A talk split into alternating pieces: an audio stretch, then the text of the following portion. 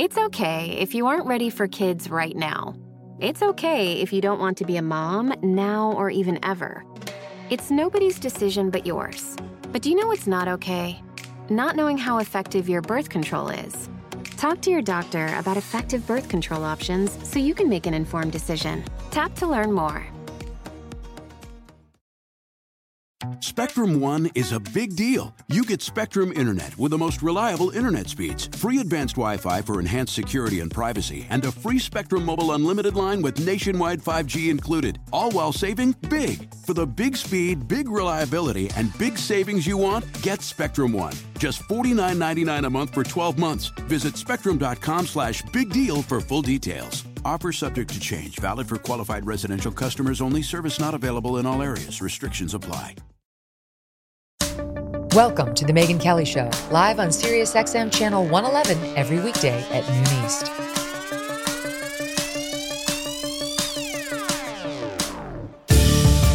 Hey everyone, I'm Megyn Kelly. Welcome to The Megyn Kelly Show and happy Tuesday. Feels like a Monday because of President's Day. Hope you had a nice holiday.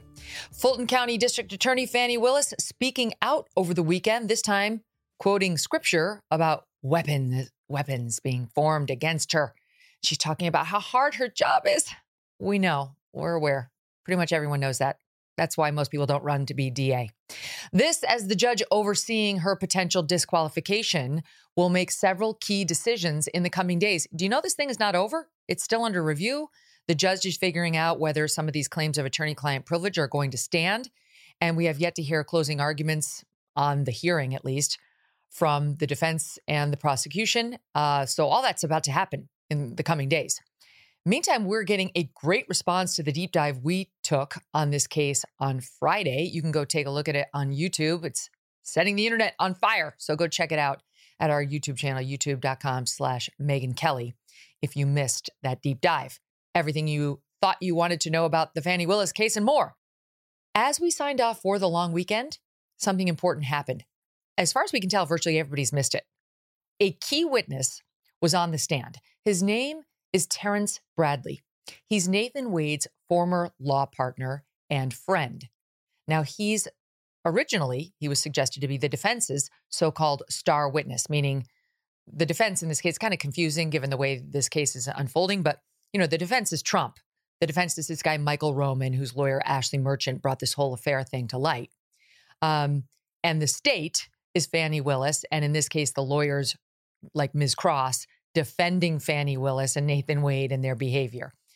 So it's kind of weird because we say defense, but in this hearing, it's more like Fani Willis is the defense. Anywho, what I'm saying when I say that Terrence Bradley is the so-called star witness, I mean of the defendants, Michael Roman and Trump. That's what was allegedly posited by their lawyers. But here's what happened last week. He took the stand for about 2 minutes and then said, attorney-client, privilege, no. And he stepped down, and Ashleigh Merchant called a different witness. She called Robin Yeardley, and that woman took the stand and said, this affair began long before 2022, as Fani and Nathan testified. I was there. I was Fanny's longtime good friend. And let me tell you, they had an affair as far back as 19. So that was big. And Ashleigh Merchant, the lawyer for defendant Roman, was saying, I got another guy in the wings who's going to say this. His name is Terrence Bradley. I'll give you Robin Yeardley because she's easy. She's nobody's lawyer. We don't have any of these attorney-client privilege objections. So let me put her on the stand, which we did. They tried to say she was disgruntled because she had been let go from Fani Willis's office, but they proved she had been let go. They didn't prove she's a liar. She's somebody who would perjure herself with an axe to grind. They didn't even prove that she was bitter. They just proved that she was let go under circumstances that she seemed to object to. Anyway, up pops Terrence Bradley on day two. Again, Nathan Wade's divorce lawyer for a time and friend and former law partner. And something extraordinary happened on the stand. And we're going to walk you through the key moments in his testimony and why the day ended with a potential bombshell. It's okay if you aren't ready for kids right now. It's okay if you don't want to be a mom now or even ever. It's nobody's decision but yours. But do you know what's not okay? not knowing how effective your birth control is. Talk to your doctor about effective birth control options so you can make an informed decision. Tap to learn more. Joining me now for the first time in the show is Philip Holloway. He's the founder of the Holloway Law Group based in Cobb County, Georgia. He appears regularly on national and international media covering legal news, and he happens to know a lot of the key players involved in this developing story. Phil, welcome to the show. Great to be with you, Megyn. Thank you for having me. Yeah, the pleasure's all ours. So Terrence Bradley wound up being quite important on Friday. The day kind of started in a sleepy way. They had the former governor of Georgia take the stand to say, Fani tried to hire me before she hired Nathan Wade. And on cross-examination, he admitted that when Fani was talking to him about being special prosecutor, Nathan Wade was already in the room. So the defendants are basically suggesting Nathan Wade was already on board. You know, you might have been potentially added as another, but you were not going to replace Wade. Anyway, that's where that went. Fani Willis's dad took the stand, the former Black Panther. Yeah. It's important to carry cash. No, we didn't live in this house. I never saw Nathan in the house in this, whatever. It was all minutia. Then comes Terrence Bradley back to the stand, Nathan Wade's former lawyer. And Ashleigh Merchant got up there, Phil, and seemed to be, number one, trying to redeem herself, because all of Fani Willis's team, including Fani herself, the day before had said, Ashleigh Merchant's a liar. She lied. The only reason she got this hearing was she claimed she had Terrence Bradley, who was going to confirm an affair began prior to 2022. That didn't happen yesterday. Terrence Bradley, in his 2 minutes on the stand, suggested he had never texted with Ashleigh Merchant. She's a liar. This whole, we shouldn't even be here. And Ashleigh Merchant started introducing texts between herself and Terrence Bradley into the record that completely rehabilitated Ashleigh Merchant, made Fani Willis and her team look hysterical and dishonest, and showed, I believe, that Terrence Bradley, whether he asserted privilege on Friday or not, 100% behind the scenes was confirming this affair to Ashleigh Merchant prior to having a case of fright when he took the stand. Tell me where I'm going wrong. Well, no, I think you're pretty much square on with all of this, Megyn. Listen, it's obvious that if you read between the lines, there's something in those text messages that Fani Willis really doesn't want to get out. They literally, Megyn, they threw Terrence Bradley under the proverbial bus. They accused him with unsubstantiated, uncharged claims of having engaged in a sexual assault in order to discredit the man. Stand by. Hold that thought, because we're not there yet. Oh. Because what happened was Ashleigh gets him on the stand. She starts asking him about the text messages she and he have exchanged. This guy, though he represented Nathan Wade and on the stand was like, everything's privileged, I can't say anything. Oh, he was saying things to Ashleigh Merchant. He was saying a lot of things prior to actually getting dragged into court. He didn't have any qualms about attorney-client privilege whatsoever. So let's just start there. Yeah, well, we can infer that those text messages, I think, will confirm what the former employee of the DA's office said, which was that the affair started much earlier than they had claimed that it did. In fact, as you said that, you know, she said that it started in as early as 2019. I can infer from what I saw that those text messages probably confirm something along those lines. I hope that when the judge reviews those text messages, and he did that or is doing that, you know, in an in-camera review, I hope that he rules that those things are admissible, because it's obvious that there was a very, I think, broad claim of attorney-client privilege that may or may not necessarily be entirely accurate. The lines, Megyn, get blurred when lawyers who are her friends, they are business partners, when they undertake to represent each other in something like a divorce, for example, the lines are very blurred, because what the attorney might know about his client might be from an attorney-client type of conversation. It might be from personal observation. It might be from water cooler talk around the office or just hanging out at lunch. So we just don't know exactly what the basis of Terrence Bradley's knowledge is. And that's what the judge has to figure out when he looks at all this stuff back, you know, behind the scenes in his office. So I think that there's something there. We would not have seen her, and by her, I mean Fani Willis, we would not have seen her team as aggressively trying to keep this out as we did see, unless they thought that those text messages could absolutely bury Fani Willis. Listen, if she can be shown to have perpetrated a fraud on this court, she could be disbarred and she could potentially be jailed. She's essentially accusing all of these defendants of making false statements. But if it can come to light, and if it is shown that she is doing that with this court, she's just as guilty as anybody she might be accusing of doing the same thing. And the consequences for her are very dire. She could lose her law license. She could wind up in jail, certainly out of office. And look, the state is looking at this, the state Senate. You've now got Congress looking at it.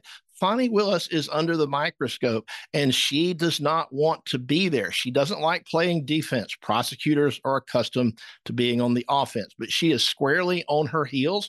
And what the judge rules about these text messages, probably, you know, that is the key to her fate. The judge's ruling literally, I think, controls her professional fate in this case. I mean, I think we're already there with the testimony of Robin Yeardley, who was Fani's longtime friend and part, for at least some time, employee at the DA's office, who said, yeah, they lied. The affair began back in 2019. I know that because I witnessed it with my own eyes and because my good friend at the time, Fani Willis, told me all about it. She was having an affair with Nathan Wade. Now, Nathan and Fani disagreed. They said it didn't start till 2022. But when we closed the day out on Thursday, we had counsel for Fani, you know, the state attorney, Cross, say, when we come back tomorrow, we're going to put a bunch of witnesses up there to show you Robin Yeardley's a liar. That's what she promised. Yeah. Didn't happen, Phil. I watched all day. Happen. I waited. Not a one. Yeah, all we got was Fani Willis's Black Panther father, who came to court and talked all about how he, you know, he loves cash. He tells his daughter to use cash. You know, cash is king. You know, it's a black thing. Everything needs to be paid in cash. And he was trying to talk about selling a script. And he talked about everything except what we needed to hear was, when did this whole thing start? He claimed to never really see or talk to his daughter for various reasons. But surprisingly, he did know enough to know that at some point in 2019, she had some other boyfriend, but it wasn't Nathan Wade. That testimony seemed to be, you know, not all that probative. It didn't really move the needle very much, other than to maybe explain why Fani Willis can't answer a straight question. She seems to get that naturally, you know, from her father. But we did not see we didn't see any other witnesses that would contradict the claim that this affair started in 2019. No, listen, forget about the cash. I want to go through it. Hold on, because I want to play some of this sound. But this is important, because when we closed the day on Thursday, Robin Yeardley did some damage. Fani and Nathan later took the stand and said, Robin is wrong. It didn't begin until 2022. But when the day closed, Fani's lawyer said the next day they were going to demolish Robin Yeardley with witnesses showing us how dishonest she was. Not one. They didn't call one witness to even try to do that. It was either a bluff or it fell through, but she didn't have it. And trust me, if she had it, she would have put the witness on the stand, because Robin Yeardley hurt them badly. To the contrary, what we saw was Terrence Bradley, the lawyer, take the stand, try his level best to wiggle. I mean, he was wiggling like an Elvis Presley concert, trying to get out of offering any conversations he's ever had with Nathan Wade. And of course, the defense was trying to say, he's casting too wide a net, Judge.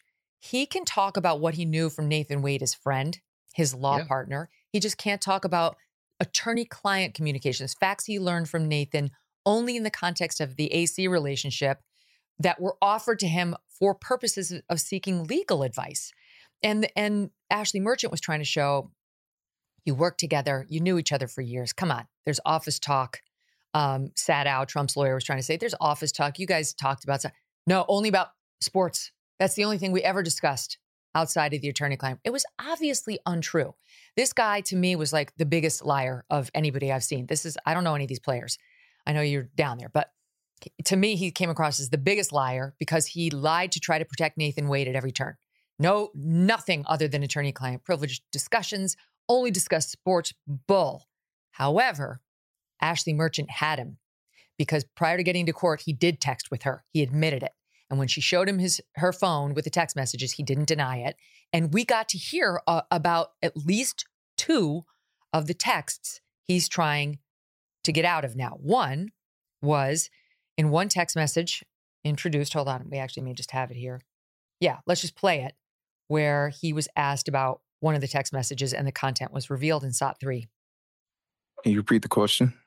The question is, did I text you asking you if you knew who I could get an affidavit from about the affair? And you responded, no, no one would freely burn that bridge. Yes, I do see that. All right, Phil, so let's start with that. His response, as Nathan Wade's lawyer, friend, whatever, was not, what affair? There's no affair. Yeah. And or I can't talk to you about this because it's attorney-client privileged.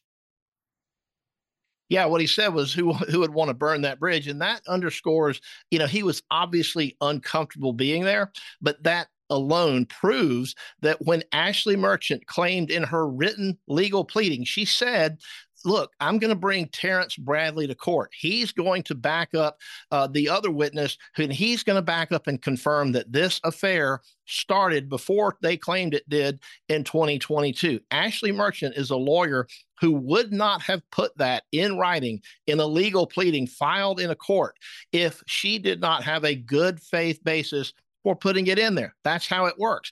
I know Ashleigh Merchant. She's very reputable. She's not going to do something that is that dishonest. If she was basically referring to her conversations with this witness through text messaging, that was her good faith basis for making the claim. And she would not have put it in there if it weren't true. And I think we can all read between the lines, even though we haven't seen or heard all of the text messages.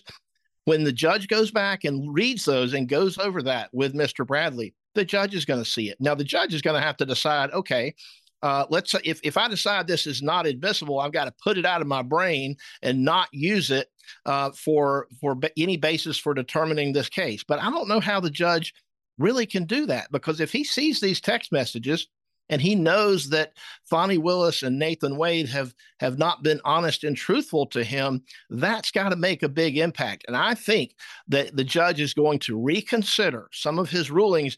And I think that a lot of these claims of attorney-client privilege will, in fact, be ruled as not privileged. So we may see Terrence Bradley back on the stand again whenever this hearing reconvenes. And I think that that's a very likely thing to happen. Yes, okay. Maybe not all of the stuff's going to come in, but I think a lot of these text messages might. Here's a second one that we got. You know, the dress was lifted up a little on a couple of these. So we got to hear in the couple of the questions what Ashleigh Merchant has.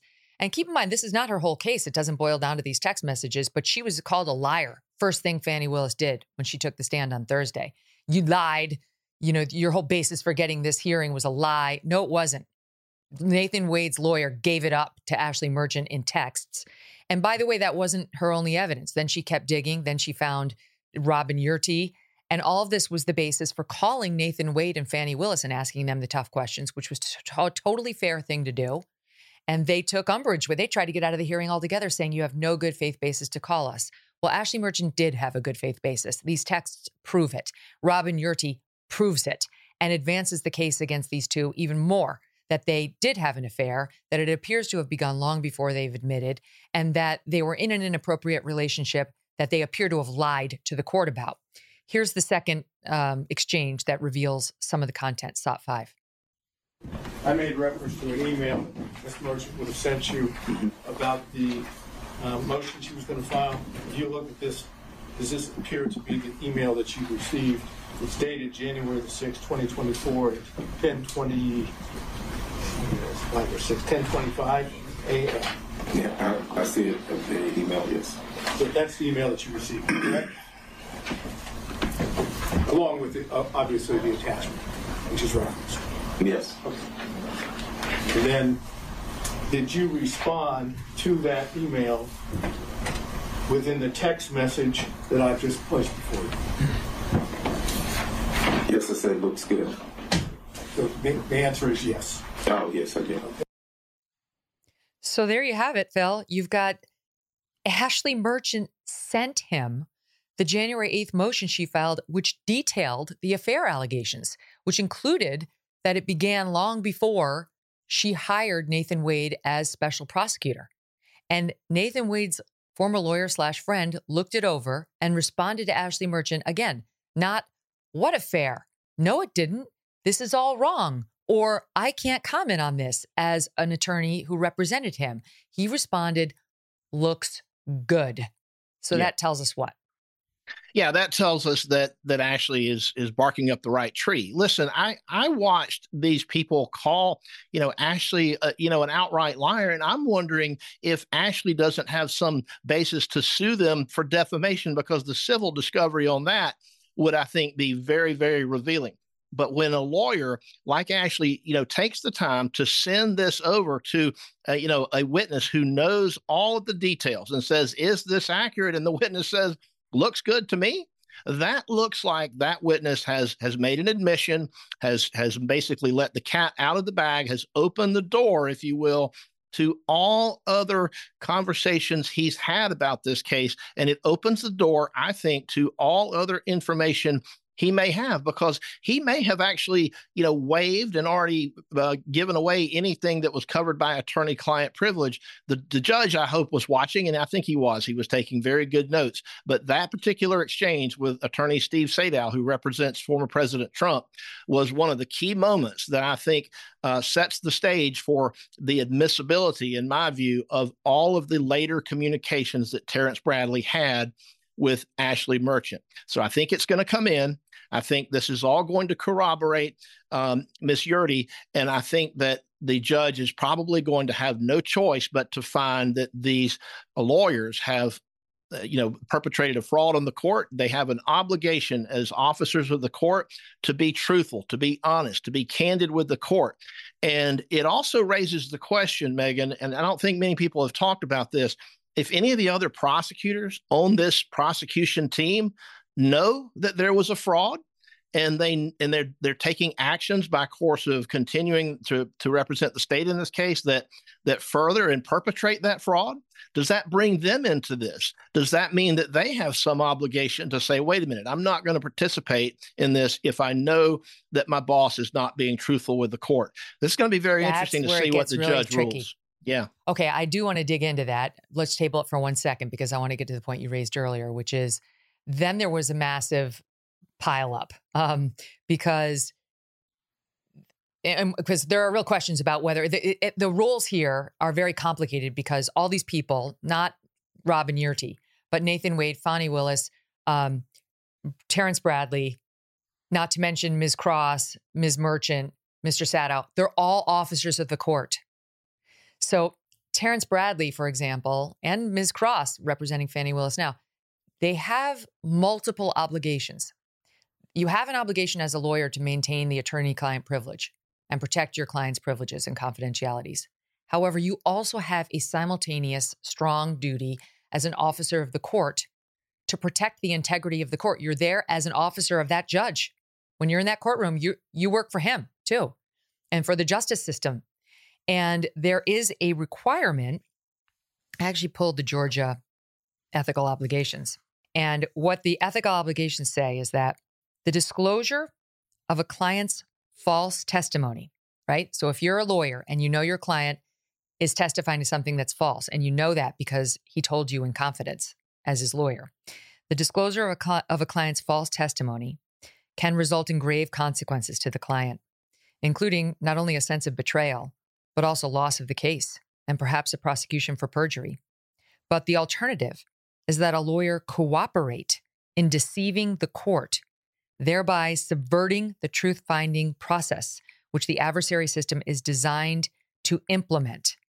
And it goes on to talk about that balancing test between a lawyer's obligation to the client and to the court, and what the obligation of a lawyer is when they conflict. And Terrence Bradley was squarely in the middle of that on Friday, because he was claiming he knew stuff via the attorney-client privilege. I think we both have questions about whether that's really how he learned it. But let's give him the benefit of the doubt. If he learned about an affair from the attorney-client privilege, and then he saw Nathan Wade lie about the affair on the stand, I think the defense is right. He would have an obligation to testify truthfully to the court. The obligation to the court as an officer of the court would trump the attorney-client privilege obligation. That's what Sadow and others were arguing. It's one of the things the judge is going to have to decide. So I'll just get your take on that now instead of tabling it because I just teed it up. What do you make of that? Yeah, well, it's the ethical duty of candor to the court. And we see this sometimes, like in a criminal case, when the defendant has, say, confessed to his attorney, right? And the attorney says, okay, well, you don't need to testify. But then the person says, look, I'm going to testify. It's my right. And the attorney has to let him, but the attorney can't ask questions because to do so would be perpetrating a fraud on the court. So the attorney just has to put the witness up and say, all right, tell the judge whatever it is you got to say. And that way the attorney's not participating in it. So it's definitely a gray area. It's a very uncomfortable area. I don't know that I would agree that Terrence Bradley had the obligation to take the stand and to correct something that Nathan Wade had said, but certainly he cannot do anything to assist Nathan Wade if he's saying something that's not true. Well, so I'll give you something there, Phil. I'll give you something there. The defense elicited testimony from him that the divorce proceeding is not yet closed, and they're correct. The divorce apparently is not final. And in any event, the time for any after settlement appeals and so on and challenges has not expired. And according to the ethical rules, an attorney in a case who knows that there's been perjury in a case has an obligation all the way through that proceeding until it's totally closed and the time for appeals or filings post resolution have been exhausted to raise with the court if he knows there's been perjury. So while it came out that Terrence Bradley was not the lawyer for Nathan Wade by the time Nathan Wade submitted those interrogatory answers saying, I never had an affair. I never took a trip with anybody. I don't have any receipts showing any travel with another woman in his divorce proceeding. Terrence Bradley represented him for a time in that case. And I believe he would have an ongoing obligation in that proceeding to go back and correct the record. Forget this proceeding. I think Terrence Bradley could be in trouble in the divorce proceeding if he knows that Nathan Wade perjured himself. Well, you may very well be right. This whole thing is very complicated. The rules are not always crystal clear, and oftentimes there's a lot of gray areas. Terrence Bradley clearly believes he's living in one of those gray areas. He went so far as to contact the bar and say, what am I supposed to do here? And the state bar gave him some kind of, advice. Maybe it's binding, maybe it's not. But at the end of the day, he's going to have to disclose this if this judge says that he's going to have to disclose it. And here's the thing, Megan, if I'm the judge, and I think that there's a hint of any evidence that somebody has perpetrated a fraud on my court and on me, I am going to move mountains to get to the truth. And if that means ordering lawyers to testify, so be it. If it means referring it to the state bar for a more aggressive, thorough investigation, so be it. But I'm going to get to the bottom of this because perpetrating a fraud on the court is one of the worst things that can happen in our justice system. And this is the place where Fani Willis and anybody else who may have engaged in a fraud on the court has to be very, very, very careful. She did herself no favors by testifying. She did herself no favors by having her team work so hard to shut Terrence Bradley up, because what it did, it gives the appearance that she's got something to hide. And that is a terrible look for a prosecutor. That's our last point. So Terrence Bradley said very little. The most damaging part of his testimony for Fani Willis was the part Ashleigh Merchant read out loud and Sadow read out loud, which was a reference back to his texts with Merchant prior to the proceeding. But on the stand, Terrence Bradley did no harm to Nathan Wade. He was bending over backwards to not do any harm to Nathan Wade. He just kept saying attorney-client privilege. You would never have known that based on the cross-examination that the state, Ms. Cross, unleashed on this guy. Oh, yeah. They went after him, both guns blazing. I'm like, did they watch the same testimony I did? Because he's on their side. Maybe he wasn't before the proceeding, but once he's taken the stand, he's totally Team Wade, and they tried to eviscerate this guy. Sexual assault is why you left, allegedly, the law partnership with Nathan Wade. Not one, but two instances of it. Tried to completely assassinate the guy's character, and it was a mistake. It was a strategic mistake by the prosecution because, A, it telegraphed to all of us that Terrence Bradley has something very, very bad to say, and we all want to hear it even more. And never mind us, telegraphed to the judge. Go ahead. Yeah, I think that's right. They literally threw him under the bus. I was surprised by that. I've known Terrence Bradley for over 25 years. There's not a fiber of my being that will believe he sexually assaulted a client or anyone else. But what is clear is that some allegation was made, and that was perhaps the basis for his leaving the Nathan Wade law firm, which the judge correctly pointed out was a little bit contrary to what he may have said. And, you know, if he claimed that he left because of some dispute that was covered by attorney-client privilege, the judge said, wait a minute, no, this doesn't sound like attorney-client privilge. Which is what he said. That was his claim, that he left, at least in part, he said, because they had a dispute over the divorce proceeding and attorney-client privileged information. And it turns out that, okay, maybe it was having to do with a sexual assault allegation against Terrence. Yeah, and then the judge said, now I'm going to have to go back and reconsider if this witness is not misinterpreting or misconstruing. We have that. Let me play that soundbite, because we've got the defense attorneys who jumped all over this, and then you'll hear the judge at the end saying, I'm going to have to reconsider all these claims of attorney-client privilege since you, Mr. Bradley, have a different definition of it than I do. Watch here, SOT 7. Judge, if this is allowed to continue in this way, and it does appear a little bit harassing, then is Mr. Bradley going to be excused from his privilege? Because this is not... That's what I was going to do. Don't do that. Mr. Chauvin. Sit on it. I think she's already done that. Your Honor, I'm asking in all seriousness, that privilege, although... based on the answer right now, I think now we've opened up a whole area. What he has just responded to, he previously said was privilege.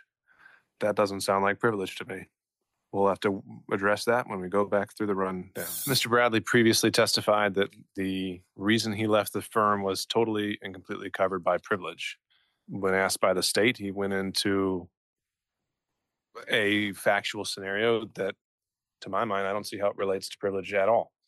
And so now I'm left wondering if Mr. Bradley has been properly interpreting privilege this entire time. That last line, that's it, Phil. I mean, whatever. I don't think a lot of people care about the sexual assault allegation. Clearly nothing came of it. You know, you tell me the guy's got a good reputation down there. You know him. But the fact that it was wrongly asserted in the judge's view there to cover the circumstances of his departure from the firm caused the judge to doubt Mr. Bradley's interpretation of it in the context of his relationship with Wade and the discussions about Fani. And therefore, this was a big mistake by the state to bring this up, to try to impeach him when he hadn't done them any harm. Now they uncorked a whole other problem for themselves. I think they just couldn't help themselves. They had this witness that was going to come in and talk all about sexual assault, and they were gnashing at the bit to get that testimony out there to try to embarrass somebody that they believe was talking to Michael Roman's attorney about Nathan Wade and maybe saying some bad things. And so they really, really wanted to attack him. They should have just stopped. They should have said, no more questions, Judge, not gone there. And we wouldn't even be having this conversation right now, you and I. This was a strategic error, but it opened the door. It kicked it wide open for the judge to go back and say, wait a minute. I think now we might be able to have him testify about a lot of these things that the prosecution team, the state, did not want him to say.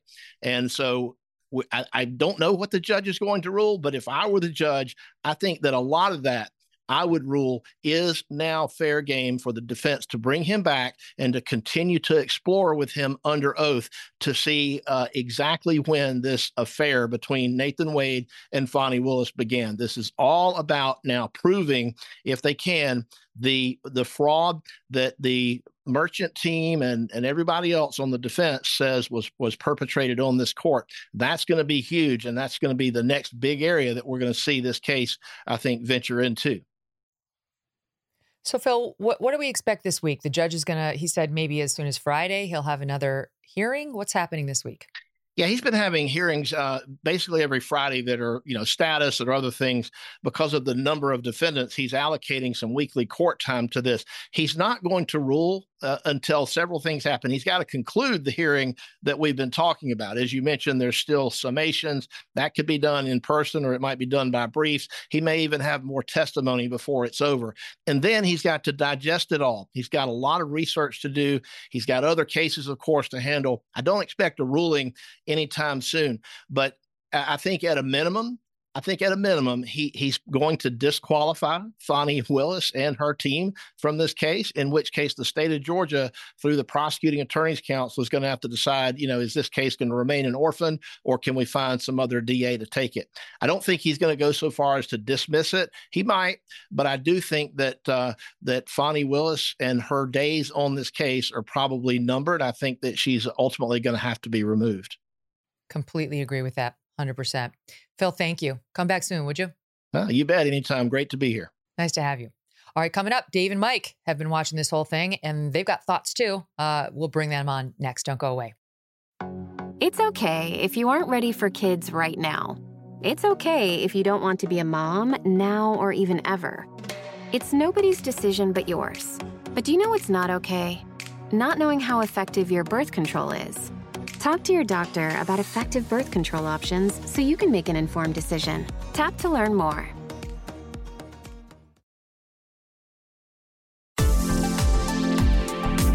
Joining me now, our legal all-stars are back. Mike Davis, founder and president of the Article 3 Project, and Dave Ehrenberg, state attorney for Palm Beach County, Florida, where Mar-a-Lago is located. Mike, Dave, thank you for being here with us. Breaking news. Margot Cleveland of The Federalist just tweeted out the following. She's apparently been speaking with Ashleigh Merchant, lawyer for defendant Roman. Ashleigh Merchant confirmed to me, quote, "Yes, I spoke directly on a number of occasions with Terrence Bradley. He reviewed my pleadings for accuracy before I filed them. He unequivocally told me the personal and romantic relationship began prior to Nathan Wade receiving the contract as a special prosecutor on this case. This would explain why they tried so very hard, the state did, Mike, on Friday, to demolish this guy, even though at least on Friday, he said almost nothing. What do you make of it? Well, now you have two witnesses. You have Fani Willis's friend slash assistant testifying their relationship started.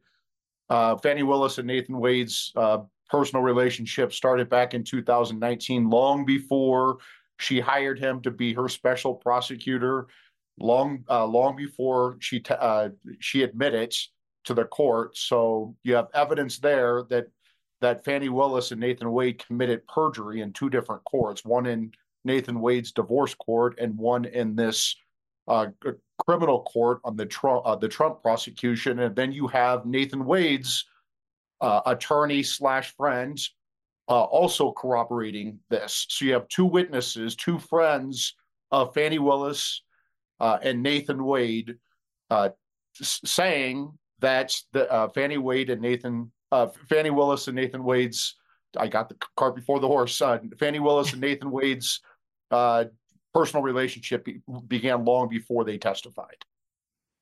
That's a serious problem, Dave. And this judge in camera, in his courtroom, I mean, in his chambers, is going to hear all of that. You know, not all of it played out in front of the public, but as he figures out what's privileged and what's not, he's going to hear this. Ashleigh Merchant, I'm sure, has already represented and will continue to represent exactly to him what she just represented to Margot Cleveland. And I don't know whether he lets it in or prohibits it. He's got real questions about the wide sweeping assertion of privilege by this guy. They were obviously friends and colleagues long before he got retained as a divorce lawyer. But he's going to hear it. And he's going to, I think, accept Ashleigh Merchant's representation as a member, an officer of the court, that this was told to her by Terrence Bradley. And he's actually got a confirming text from Terrence Bradley that we heard about, may or may not be admissible, that says it in writing. So he doesn't even have to accept only Ashleigh Merchant's word. There's no question that in the judge's mind, this is going to weigh more toward favoring the credibility of Robin Yeardley and not so much Fani and Nathan. Am I wrong?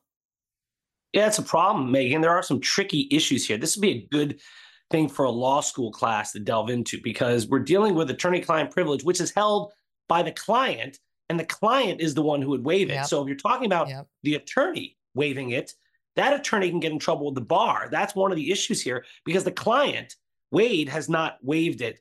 His lawyer, Bradley, looks like he may have waived it. And then you have an issue of Who did he wave it to? The other lawyer, Merchant, who was apparently informed, well, she's going to take the stand. She can't. She's the lawyer in the case.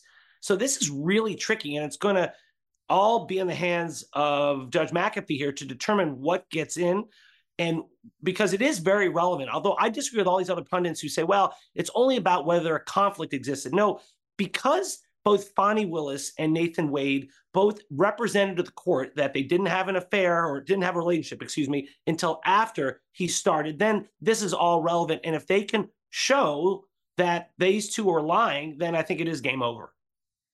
It's game over. I agree. Thank you for your honesty, because I couldn't agree more. It's before they took the stand and before that we had Nathan Wade's interrogatory or his affidavit swearing that the affair didn't begin until 2022, it was more abstract. But now you have representations under oath, his in writing and on the stand and hers on the stand. All of it's under oath, Fani and Nathan, saying it didn't begin until 2022. And if this judge finds that those are lies, then they perjured themselves. And that's a problem for a civilian, and it's an extra problem for an officer of the court who has an ethical obligation to stop perjury when they know it's happening, never mind not to commit it themselves, Mike. So I agree with Dave. I think we're all in agreement that if the judge favors the testimony of Yearty and it considers this testimonial of Terrence Bradley in whatever form, they're both getting booted off of this case. It doesn't require that to boot them, but they will. What do you make, Mike, of the decision by the state to go after him, hammer and tong, on Friday, even though he, on the stand, he did no damage to them? Nothing actually got out because he just kept saying AC privilege, but they went after him as though, he had just been the critical witness against them and had said the things that we just heard in the Margot Cleveland text. What's bizarre about this whole case, this whole disposition of this case, is you have these Fulton County district attorney lawyers who are supposed to be working for Fulton County, and they've turned into, it seems, personal attorneys for the politician / DA Fani Willis, along with her boyfriend Nathan Wade. And so you have to wonder, who's their client here? Is it the office, Fulton County DA's office, the people of Fulton County, or is it this politician and her boyfriend who are running this office? And that, to me, has been a head scratcher this whole time. Is who's their client here? That's an interesting point. Let me ask you this, Dave. I don't want to get too deep into the legal ethics, but I do think you're right. This would be a good case for a law school to take a hard look at. And one of the reasons is, as I discussed with Phil, when you're a lawyer, you have an obligation to maintain attorney-client privilege, like Terrence Bradley would if he only learned about the affair through Nathan seeking legal advice. But you have a separate independent duty not to commit a fraud upon the court. And the law, the ethical obligations make pretty clear that when those two things conflict, it's your obligation to the court that trumps everything. So if your client comes to you and says, I'm going to take the stand and I'm going to say I didn't murder the person, and the client's already confessed he did murder the person, you have an ethical obligation not to suborn perjury as his lawyer. The ethical obligations, I just looked them up this morning in Georgia, say, first, you try to dissuade the client from doing it. And second, if that doesn't work, you should withdraw from the representation. And if necessary, you are supposed to raise it with the court. Like if the client goes ahead and does it anyway, you have an obligation to the court. And that's kind of the situation Terrence Bradley may be in, where he may know, let's give him the benefit of the doubt and say he knows it through AC privilege, that the affair began before 2022, and that these two people just took the stand and swore under oath the contrary. I think there's a good argument that his obligations to this court as an officer of it trump AC privilege and require him to disclose the truth. What say you? I think when it comes to the divorce case, you can't suborn perjury. That's a trickier one because he may have had to, if that case is ongoing, correct things because you can't, as you say, you can't commit a fraud upon the court. In this case, the case we're talking about, he's not the lawyer. He's a witness. And I'm not so sure, as your last guest, who was really good, he said that it's not the responsibility of the lawyer to start correcting the record, especially when that lawyer is the witness and not the lawyer. So I think— okay, but wait, let me ask you a question on that. Let me ask you a question about it, because I know this is tricky stuff. I we're all kind of in weird waters now because this doesn't happen very often. But why would the law require a lawyer in the course of representation when the AC privilege and the relationship is at its peak? Why would the law and the ethics require a lawyer to betray his client there and all the way through the conclusion of that case, including pendency of appeals and so on? And not later, not a separate proceeding where the bond is, if anything, lesser and the reliance is lesser. And now it's like the obligation of the court is still there. I just feel like the interest in maintaining the attorney-client privilege only wane. They don't increase post-representation. Well, you can't put on testimony that you know is false. That's a problem. And that may have happened in the divorce case with the interrogatories, and that's something that if that is ongoing, he may have to deal with. But in this case, it's just a different responsibility as a witness. There is the crime fraud exception, Megyn, and this is where it gets kind of tricky. The crime fraud exception says that pierces attorney-client privilege. And it applies, though, for future frauds. Does it apply when you're a witness and you see your client, in your view, lying on the stand currently to the judge? I'm not so sure. That's where it gets really tricky. I think that's what Terrence Bradley needed to ask. I don't see crime fraud exception. I see your point. Crime fraud is when the lawyer and the client work together to commit a fraud upon the court at the time, and they try to shield their misdoings. I mean, frankly, it's kind of like Michael Cohen's situation where, you know, he's representing Trump. They're allegedly working on something that they both know is illegal. And then they try to shield those communications where the lawyer's in on the alleged criminality by saying AC privilege. That doesn't work. But that's different than here. However, I do think what Terrence Bradley should have said to the court was, Judge, I have an obligation to maintain attorney-client privilege, and I have an obligation to you as an officer of the court. And what we need you to decide is when I have to choose between those two things, which one do I put above the other? That's really what this court has to decide. If not committing a fraud on the court is the most important thing, then you have to reveal the privileged information. If maintaining the privilege is the most important thing, and I'm satisfied you only learned this thing through AC privilege, not through your friendship, then that's a different ruling. So that's where we stand with Terrence Bradley. I think this judge is very smart, and I think he's going to make the right decision, Mike. I'm not sure either Fani or Nathan at this point is going to be solid in maintaining their bar card. I really think they could be in trouble. They could get disbarred if this court finds that they lied. And if he allows Terrence Bradley to actually testify, and he says this relationship was started well before 2022, I really think both these people could be disbarred. And much worse, they could go to prison for perjury and subornation of perjury and many other potential crimes. I would say this about attorney-client privilege. Not every interaction between an attorney and a client, as both you know, is covered by attorney-client privilege. Attorney-client privilege is to protect confidential communications between an attorney and a client where the attorney is providing legal advice to the client. So if you have Nathan Wade and his attorney, who are friends, in a situation where, you know, in their role as friends, as you said, Megyn, he says that he was started to date Fani back in 2019. That's not privileged. If you have this attorney observing Fani Willis and Nathan Wade in a personal relationship back in 2019, and this attorney is called to testify about his observations, that generally would not be privileged. And so there are ways you can figure out what this attorney knows about Fani Willis and Nathan Wade's relationship, I think, pretty easily without getting into attorney-client privilege. Mm-hmm. I did think it was interesting, guys, didn't you, that we did not see the witness take the stand to say Robin Yeardley is a liar? Remember, we were talking about that when we chatted on Friday? That didn't happen, Dave. I did not see anybody take the stand to say, don't believe Robin Yeardley. They may have felt that she didn't hurt him enough, that the father who took the stand did well enough. And remember, Megyn, this was my prediction, that I still think, based on what we've seen in court, not what's in camera, which is behind the scenes in the judge's chambers, that this court, I think, still does not have enough clear-cut evidence that they lied. And so I think, as of right now, he's going to dress them down in court. He's going to admonish them. But I still think that Fani Willis will be allowed to stay on the case. Oh, my Lord. I mean, that would absolutely be stunning. And it would completely undermine this prosecution and the faith in it.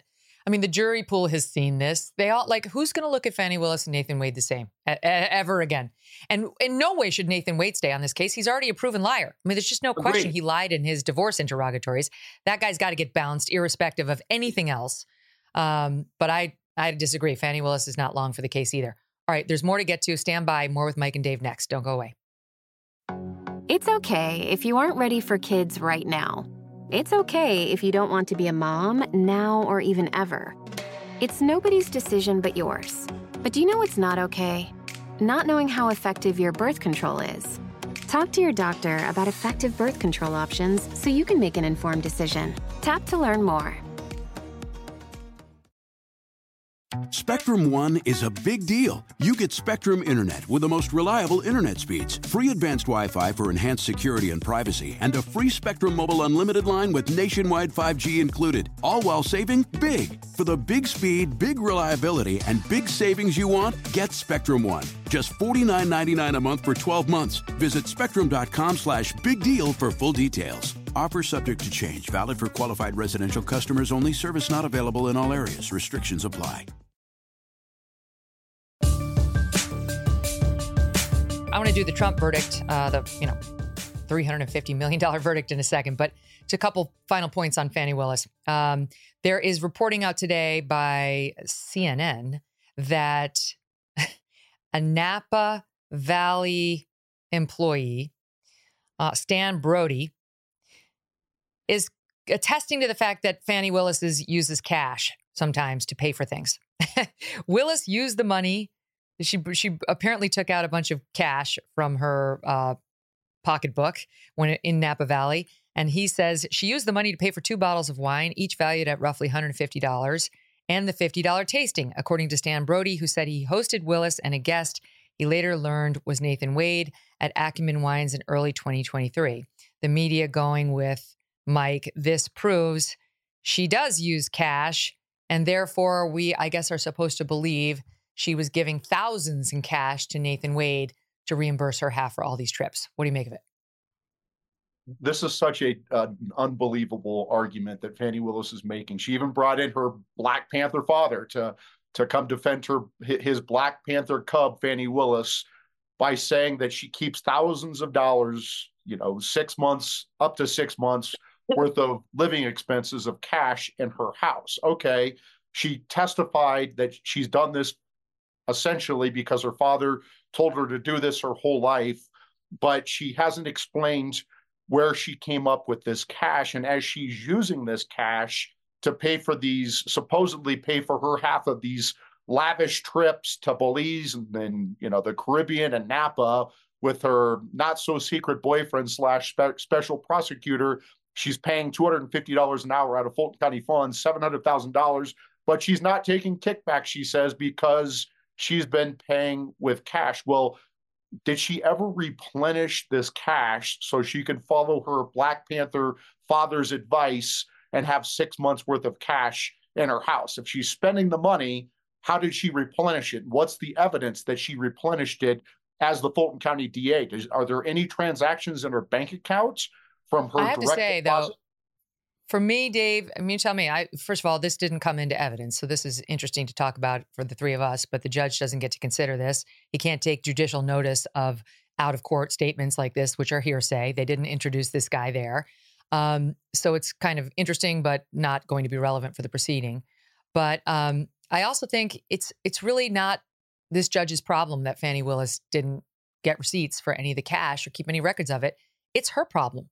She's the one who's been accused of improper conduct, of violating ethical rules, of taking essentially kickbacks from a vendor, and it's her obligation to prove it. Yes, she's got witness testimony. That's evidence. That's all she's got, and the absence of receipts should inure against her. It's not a positive. She's the one who should have kept a receipt. She shouldn't have done it in the first place, and she certainly should have kept receipts if she wanted to prove that she paid her fair share. Yeah, I think that's the greatest weakness in her defense here, is that we are led to believe that she reimbursed roughly half of the expenses in cash and there are no records kept. Now, like for her case, she had her father. And if there are other witnesses, that could be helpful. Ultimately, it's up to the judge to say, no, I don't believe you. But there really is no hard evidence one way or the other, except for just a logical conclusion that, hey, come on, if you were getting these trips and you did reimburse, you would have some sort of receipt, some sort of Venmo or Cash App. And if not that, you'd write it down. But her defense is plausible. And she said that she was taught always to pay your way. A man is not a plan. She's had cash. And we can't disprove that. Mm-hmm. But again, I don't think we have to. Robin Yeardley is her biggest problem. And by the way, Mike, they did not prove disgruntled. I know we talked about this on Friday. Disgruntled, that means you're bitter, you're angry, and you've got like an axe to grind. That wasn't proven. They proved that she left the DA's office under circumstances that were not to her liking, that she was essentially forced out, resign, or you're going to be fired by Fani Willis. What does that prove? Okay, yes, I accept the way Dave put it on Friday, potential motive to get Fani, potential, motive to lie. But they didn't prove that. I mean, all they showed was that she was very good friends with Fani and that she left Fanny's employ under circumstances that she didn't much like. Now, that doesn't mean, well, how do we get from that to this woman is willing to commit a felony and perjure herself on the stand to hurt Fani Willis? Yeah, and remember, Fani Willis is not very considerate of her employees. Remember that Nathan Wade and Fani Willis submitted a court filing in this case where they attached Nathan Wade's false affidavit in his divorce case about his relationship with Fani Willis. And Nathan Wade and Fani Willis had 8 different lawyers in the Fulton County DA's office submit this court filing to the Fulton County court, right, in response to co-defendant Mike Roman's motion to dismiss. Fani Willis and Nathan Wade knew that this court filing was false, and they still allowed 8 lawyers in the Fulton County DA's office to submit this court filing. So I don't think that Fani Willis and Nathan Wade care too much, about the fallout that their lies about their relationship may have with other people, because all they are doing here is looking out for themselves. They are clearly lying. They should be clearly disqualified. They should be prosecuted for perjury. And I think this case needs to be dismissed. Well, they might be. All right, let's move on to the Trump civil fraud verdict. Judge Engeron ruled, as we expected he would, on Friday, the penalty nearly $355 million. My God, it's huge. He also ordered that they pay substantial interest, pushing the penalty for Trump up to $450 million. Trump's banned now for 3 years from serving in top roles at any of his New York companies or any New York company, including the Trump Organization. Sons Eric and Donald Trump Jr. must pay more than $4 million each. The judge wrote that the frauds found here leap off the page and shock the conscience. He wrote that Donald Trump rarely responded to the questions asked in this case. He frequently interjected long, irrelevant speeches on issues far beyond the scope of the trial. His refusal to answer the questions directly, or in some cases at all, severely compromised his credibility. The complete lack of contrition and remorse borders on pathological. He said this court must conclude that they'll engage in it again unless they are judicially restrained, in part given their lack of contrition. So I'll start with you as a Trump defender on this, Mike. I know you're against it. I know you think it's crazy, but what are the chances of it actually being reversed on appeal? Well, this should be reversed on appeal for many different reasons. You had New York Attorney General Tish James campaign on the fact that she was going to get Trump, and she did that repeatedly, which is unethical. When she, during the first 5 weeks of this trial, as Congresswoman Ali Stefanik noted in a judicial ethics complaint against Tish James with the New York Bar, Tish James made over 50 inappropriate, unethical comments during the first 5 weeks of the trial. So you have this case has been tainted by politics since before it started. You have this Manhattan judge, Arthur Engeron, who donated to Biden, donated to Democrats. He ruled that Trump committed fraud before the trial even began, before any witnesses came, before any other evidence. It was clearly a biased trial from the beginning. And then this judge, there's no evidence whatsoever of any victim. The banks got paid back in full on time as agreed with interest. They still want to do business with Trump. They came in and testified to that. You can argue that New York law, you don't need a victim. Well, I would say this: if that's the case, then you have a problem with standing. If there's not a victim, you have a problem with constitutional standing. You also have a problem with an unconstitutionally punitive award here, damages award here, where you're awarding for almost $500 million, $500 million, when there's no victim, there's no damage to anyone, and they're going to try to award almost $500 million in damages. That is unconstitutionally punitive. Dave, the New York State Court of Appeals, that's the highest court in New York, will probably eventually get this. It's more left-leaning. The U.S. Supreme Court could come after that, not left-leaning.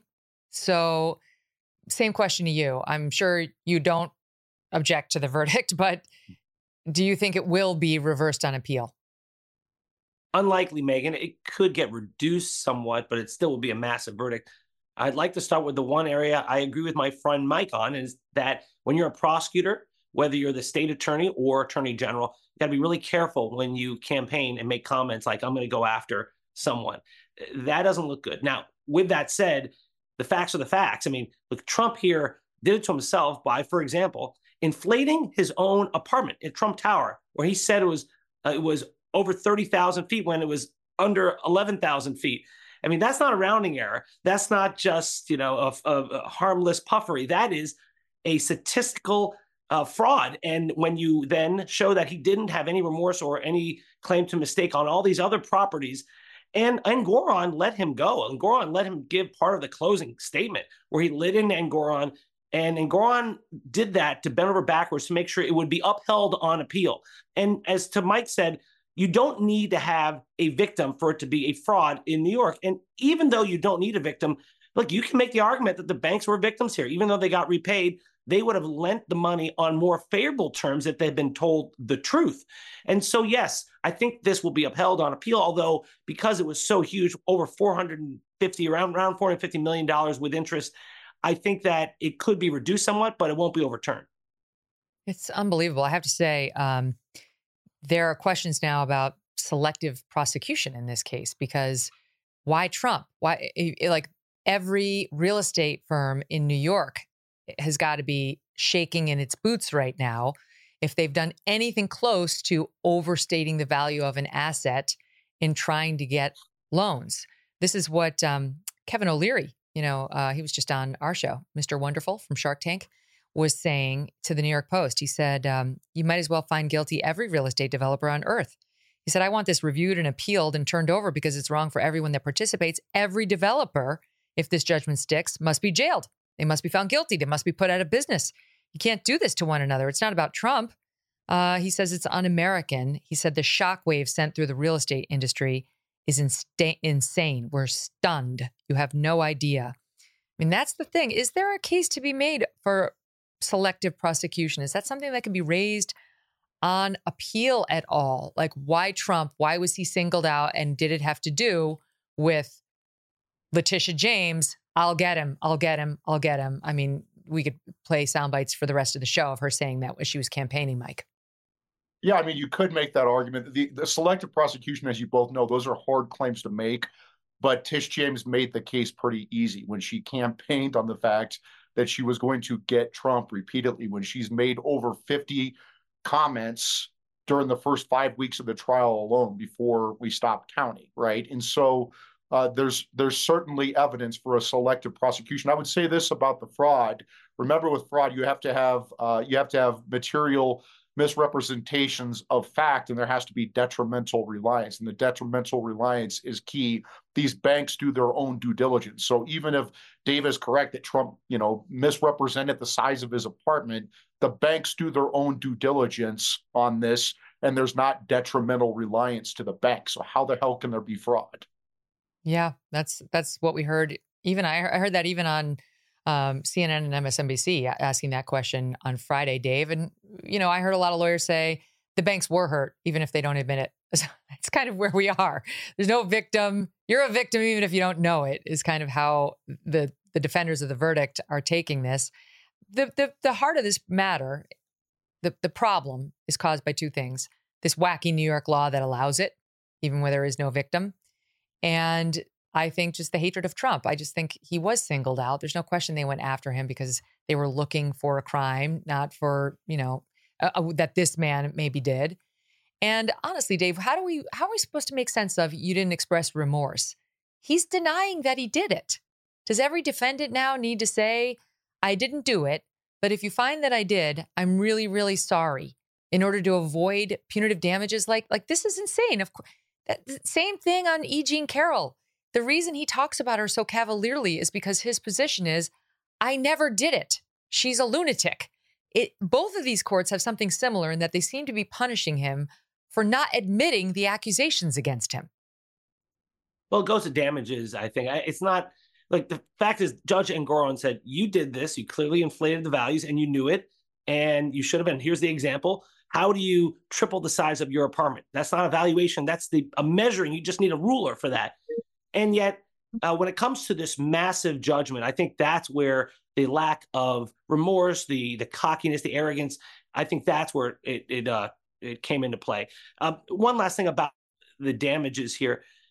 Even though banks got repaid, other individuals would have been loaned that money on more favorable terms for the banks if Trump had not inflated his assets. And so that's where it comes into. So the banks say, yeah, we got repaid. Yeah, but there is an opportunity cost there. You would have made a lot more money somewhere else if you weren't lied to. And one last thing on that. Talk about speculative damages. You have to prove damages in a court. You can't go that speculative. Sorry, keep going. Well, right. Well, one last thing. Trump defended himself by saying, we told you that we were liars. We told you, don't trust us. And he called it a harmless clause. But the clause there was not really what he said it was. It didn't say, don't trust us, we're not telling the truth. That would have gotten him away with it. He could have been given a pass if that were the case. He had some vague clause that they were hiding behind. And I think that also struck the court as another instance of intentional fraud. The problem, as I see it here, is, of course, Trump played fast and loose with these representations. That seems clear, as do virtually all realtors in New York. I mean, I know this one guy who's in real estate who said his father would be ashamed if he ever found out that the son had paid $1 in taxes, would be ashamed of him. Real estate moguls in New York have ways of manipulating their bank loans, their taxes, and so on, that we mere mortals do not have and wouldn't know how to take advantage of, even if we thought we could. And it doesn't feel fair. It doesn't feel right to those of us who are just like, you know, salary employees, and our taxes get sucked out and that's the end of that. But they're there, and people like Trump and others are taking advantage of it. It's just Trump's in the news because Trump's hated by half of the country and by half of the judges and so on.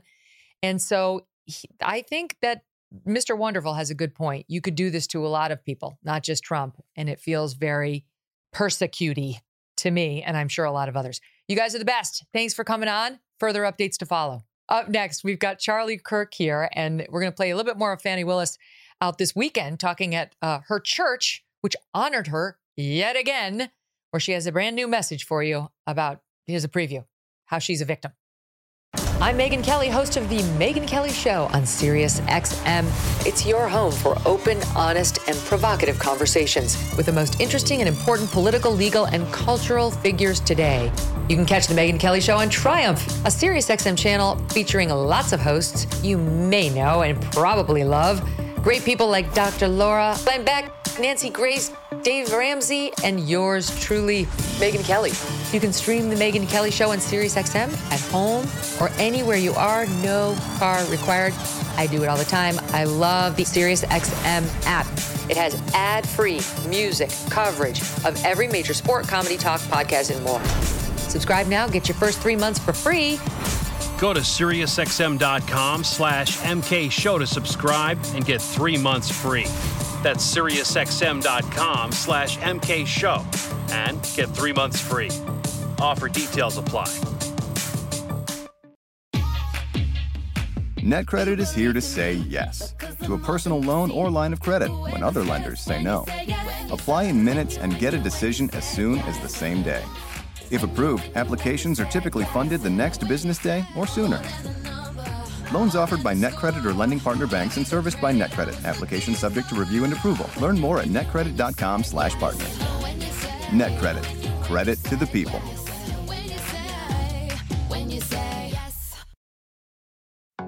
It's okay if you aren't ready for kids right now. It's okay if you don't want to be a mom now or even ever. It's nobody's decision but yours. But do you know what's not okay? Not knowing how effective your birth control is. Talk to your doctor about effective birth control options so you can make an informed decision. Tap to learn more.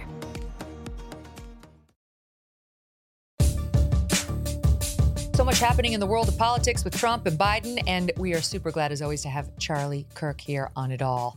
He's the founder and CEO of Turning Point USA. You can get involved at tpusa.com. He's also host of the Charlie Kirk Show podcast. Charlie, great to have you. Welcome back. Thank you. Great to be here. Thanks so much. Have you been following any of the Fani Willis drama? Oh, yeah. I mean, it's hard not to follow. And, you know, I try not to find too much delight in my enemy's downfall, but it's been very hard to resist. It was it took over daytime TV. It was indecipherable to see Fani Willis on the stage, testifying, Nathan Wade. It was something else. So we've been following it very closely. So you, and I, and most people who are not far left in this country, stand alone. We stand alone as a group because the folks over at the New York Times are absolutely flabbergasted that this is getting attention now, because as I listened to their podcast, The Daily, the other day, in discussing the bombshell developments that happened on Thursday, they were talking about how, gee, you know, when this first broke, like, who even knew that this could potentially be a thing? It just didn't even seem like a thing to us. Take a listen to these two.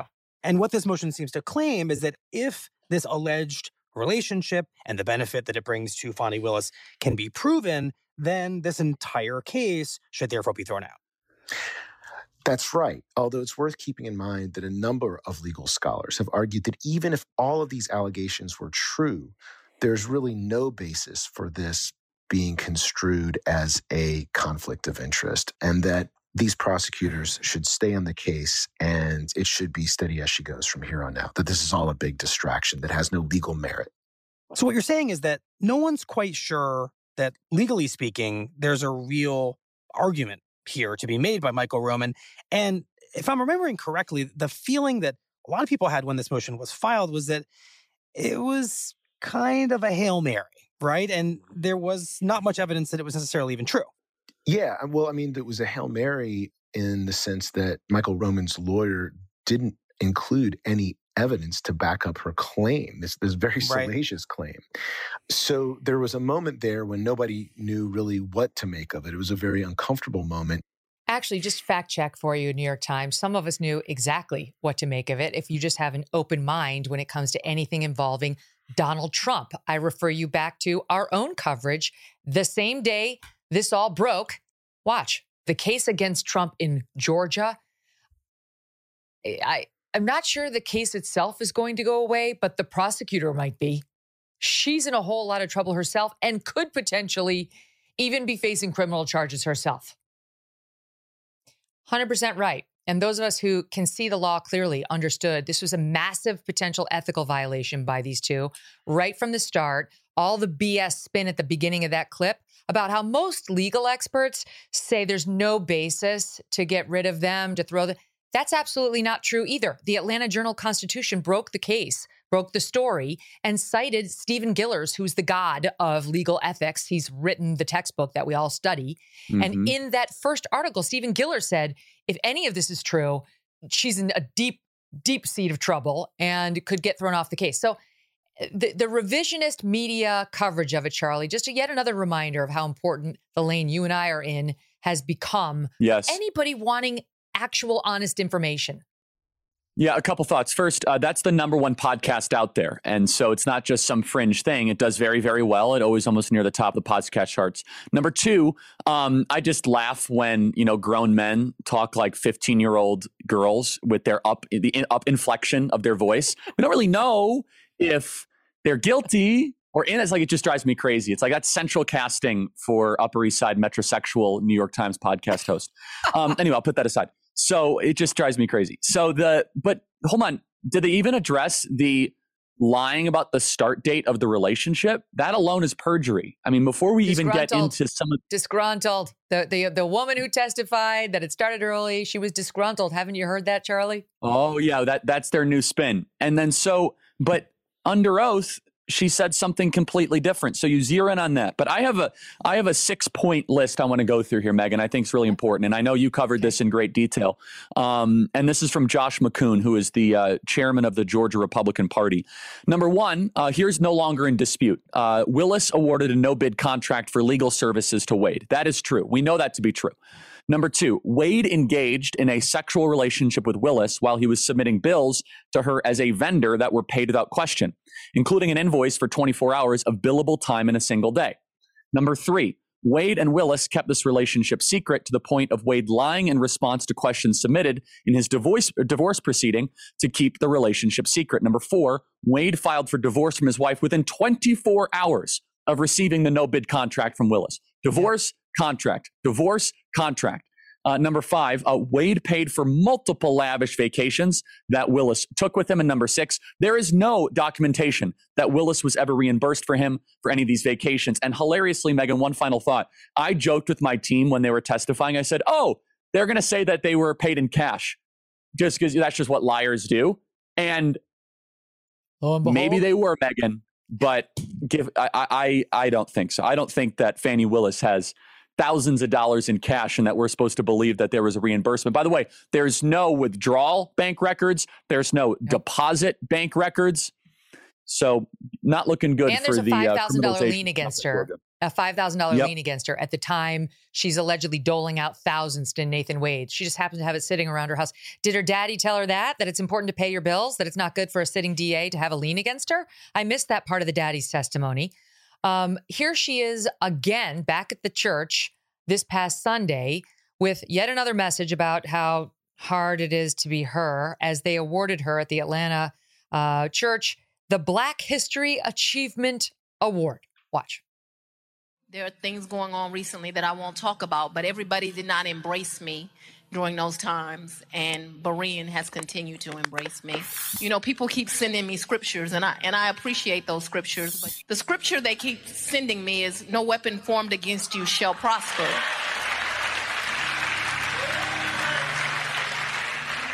I need y'all to hear me, though. They did not say the weapons will not form. The other lesson that I've learned in this 3 years is God ordains those weapons. He puts those weapons in your life to form against you. And if you really understand him, you become in your maturity to understand he does it for a reason. And it's to grow you, and it's to make you stronger, and it is to prepare you. This is a really hard job I'm trying to do. And I am an imperfect human being, but I can literally feel the people who loves me's prayers. Okay, it's really hard to be a DA, Charlie. Newsflash, very hard to be a DA.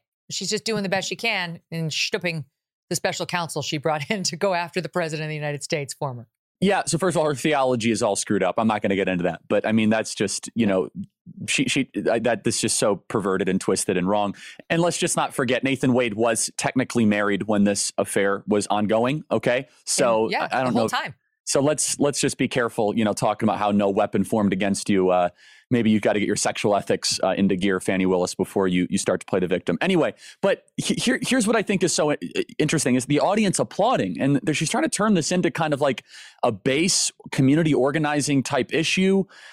Last time she was at the church, she was playing on outward racial undertones, you know, how hard it is it for, you know, a black woman to do her job type thing. I'm paraphrasing, Megan, but you remember that was essentially she was like, they were the ones who played the race card, not me. Yeah. And again, this is what's so fascinating about this and why I think she will eventually be taken off the case if we have any sort of form of rule of law. And the judge was also not showing a great deal of sympathy for her, just based on his motions and his tone and just how he was allowing certain line of questioning to continue. But that remains to be seen. But remember this. The New York Times, which you played their podcast earlier, they had a full spread profile piece on Fani Willis last summer. She was supposed to be the one. She was supposed to be the one that could have the rock star. She was supposed to be the new Stacey Abrams. It just turns out that, I don't know, they're kind of 0 for 2 so far at trying to pick these heroines out of Georgia. She was supposed to be the one that was going to bring down Trump, because there are certain elements of this case that are different than the Jack Smith case and the Alvin Bragg case. Number one, the Alvin Bragg case is so legally flawed. It's a joke. There's really nothing to it. The Jack Smith stuff, if Trump were to win, he could get pardoned eventually. It's all under federal statute. And also there's jurisdictional issues, and federal court takes forever, and there's appeal in the Supreme Court. Georgia had a couple elements that made it unique. Number one, mandatory prison time. Number two, it wasn't clear whether or not he could be pardoned. Probably not, because it was a state-based type crime, indictment. And number three is that there was a drumbeat of quote-unquote co-conspirators that were pleading guilty. And that makes it hard to overcome as a defendant if all of a sudden 10 other people plead guilty and they all point fingers at you. It just, no matter what you're accused of, it makes it hard. Now all of a sudden, with Fani Willis being put on defense, regardless of how they proceed, even if she remains, is anyone going to take anything that comes out of this case seriously? Of course not. They're going to look at her as a corrupt district attorney that had sweetheart no-bid contracts, legal services to her lover. And the final element of this, Megyn, that I think is being lost, but we don't yet know the extent of it. Remember, on the invoice that Nathan Wade submitted, he was communicating with the Biden White House counsel's office. We don't know the details of that conversation. We don't know to the extent of what he was talking to the Biden White House counsel office about. But we know that he had 24 billable hours to the executive branch's basically legal representation. Did Biden know? According to Newt Gingrich, someone from Washington, D.C., pushed Fani Willis to put forward this indictment. But this is falling apart. And now the media is like, oh, well, we never thought it was that big of a deal. Why are you picking on poor Fani? She was built up to be the one to bring down Donald Trump. Mm-hmm. The official line is that, well, sometimes a local prosecutor might consult with the White House if they've already done an investigation, like the January 6th committee, they talked to them. Sometimes they would consult with a committee that done a bunch of legwork so that they didn't have to repeat the legwork. So it could have been totally innocent. Well, you know what we also see, if you're going to account for that, let's also account for the reports, I think it was in Politico last week, that Joe Biden privately is very angry at Merrick Garland, not just because of the special counsel Herr's report saying he's a well-meaning elderly man with a poor memory, but also because Merrick Garland did not put pedal to the metal on these prosecutions, did not lean harder on the DAs around the country to make sure that Trump had a conviction prior to the election, right? So why should we believe that there was an improper coordination between the Biden White House and Fani Willis when we know the president himself, according to this article, is grumbling behind the scenes that Merrick Garland should be fired potentially because he didn't fast roll all of these things. He wanted his opponent with the big C conviction prior to November. Yeah, and it turns out that's less and less likely. Now, the only conviction they might get is New York with Alvin Bragg. And if there will be prison time associated with that, that would be just so outrageous. But New York there won't be. New York is its own beast right now. But that's all about just adding. Donald Trump's going to have to change his driver's license to the media. Convicted felon Donald Trump. Every rally, Megyn, every time he does an interview, they're going to say, and now about to take the stage, convicted felon Donald Trump, that's all that the New York case is about. Oh, of course. I mean, yes. I mean, because he's larger than life. He's a marketing expert. And also he's so far used every single one of these indictments and not yet any convictions, but this lawfare to his advantage. His poll numbers have only made him go up. It's made him more sympathetic. It looks like an overreach of an unpopular president. And so, yeah, I think he's going to lean in to how he does it. I mean, he's the genius. He'll figure it out as far as, turning this stuff into a positive. And the other element of this, though, with the Joe Biden White House counsel's office is that Joe Biden has insisted repeatedly he's had nothing to do with any of these convictions and not with any of these indictments and eventually one of the convictions. If that's the case, why is he grumbling privately about Merrick Garland? And so he's like, oh, I have nothing to do with this. No. Now it's becoming very clear. And there are leaks happening out of the Biden White House because we wouldn't have that if it wasn't for the Politico story. And this is a White House that notoriously does not leak, and reporters are not seeking out leaks. It just kind of is on its own island, and we have to kind of just guess what's happening. Unlike the Trump White House, which is, we knew what every single staffer was having for lunch and for breakfast on a daily basis, right? It was happening every day. And so the other element of this, though, Megyn, that I think is really important, just to finish that point, is that the more and more it looks like Joe Biden is sending out Merrick Garland and the Department of Justice, or even Fani Willis, the even less popular Joe Biden is going to become, and the less sympathetic that these trials will be in the eyes of independent and swing voters. Hmm. Now, Joe Biden's getting a bit of a push from sources closer to him than expected. Ezra Klein, a lefty who's committed to the leftist agenda, is saying, you know, we don't have to do this. Maybe there's another option available to us. Joe Biden, you know, I don't think he can get the ball across the finish line. I'm nervous, and I don't like being nervous, and I don't have to be nervous because we've got at least someone great right in reserve, Kamala Harris. She's been underestimated. And if you don't like Kamala Harris, he actually goes on to name, he's like, look at the bench. It's amazing. Gretchen Whitmer, Gavin Newsom, AOC. He mentions AOC as a possible sub-in. Now, look, the reason this is interesting is because this is somebody who the White House could potentially be reading and paying attention to.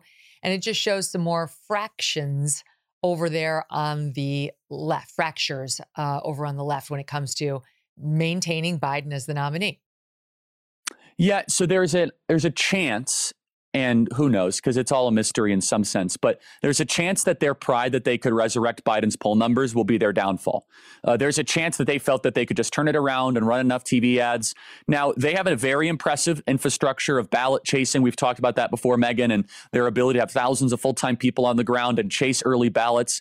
But that all, to a certain extent, falls apart if all of a sudden you can't crack 35%. I was going through realclearpolitics.com the other day, and I found it really interesting. You know who the most stable poller is, the person who actually has the most consistent number, is RFK. He's right near that 14% to 18% almost consistently, where Trump and Biden are all over the place, 38, 42, 44, 30, they're all over the place. RFK is right near that 14 to 18%. 6 months ago, I said the exact opposite. I will say now, though, and I think this is one of the reasons why Ezra Klein is saying, hey, we got to get rid of this guy. 6 months ago, I think RFK was hurting Trump more than Biden. I think RFK is hurting Biden more than Trump. I think he's becoming kind of a protest vote. I think Democrats are saying, I can't support Biden. You know, okay, the Kennedy name seems perfectly fine. And I think that is one of the reasons why you're seeing the collective intelligentsia of the Democrat Party continue to freak out. But they're running out of time. And if they think that Kamala Harris is an all-star player, I hope they select Kamala Harris. Listen to the rehab on her by Ezra Klein. You're going to love this. In private settings, she's enormously magnetic and compelling. Sure, Jan. Her challenge would be translating that into a public persona, which is, and let's be blunt about this, a hard thing to do when you've grown up in a world that has always been quick to find your faults. A world that is afraid of women being angry, of Black people being angry. A world where, for most of your life, it was demanded of you that you be cautious and careful and measured and never make a mistake. And then you get on the public stage and people say, oh, you're too cautious and too careful and too measured. It's a very, very, very hard bind to get out of. But maybe she can do it. It's her was this Ezra being Klein? A woman and being a Black woman. That's what's causing her troubles on the public stage, Charlie. You see, like, I've overcome it's racism, my lady parts to be able to not be cautious and careful and measured and never make it. It's amazing. I've been able to overcome that, notwithstanding all the estrogen raging in my body. And apparently Kamala Harris was just too strong a combo, I guess, being Black and being a woman. Therefore, that's why she is the way she is. I mean, okay, tell it to Condoleezza Rice. Well, she doesn't suffer from any of those problems. In politics, and just like in life, there's the X factor. It's just something about Kamala Harris is she's just deeply unlikable. It's very similar to Hillary.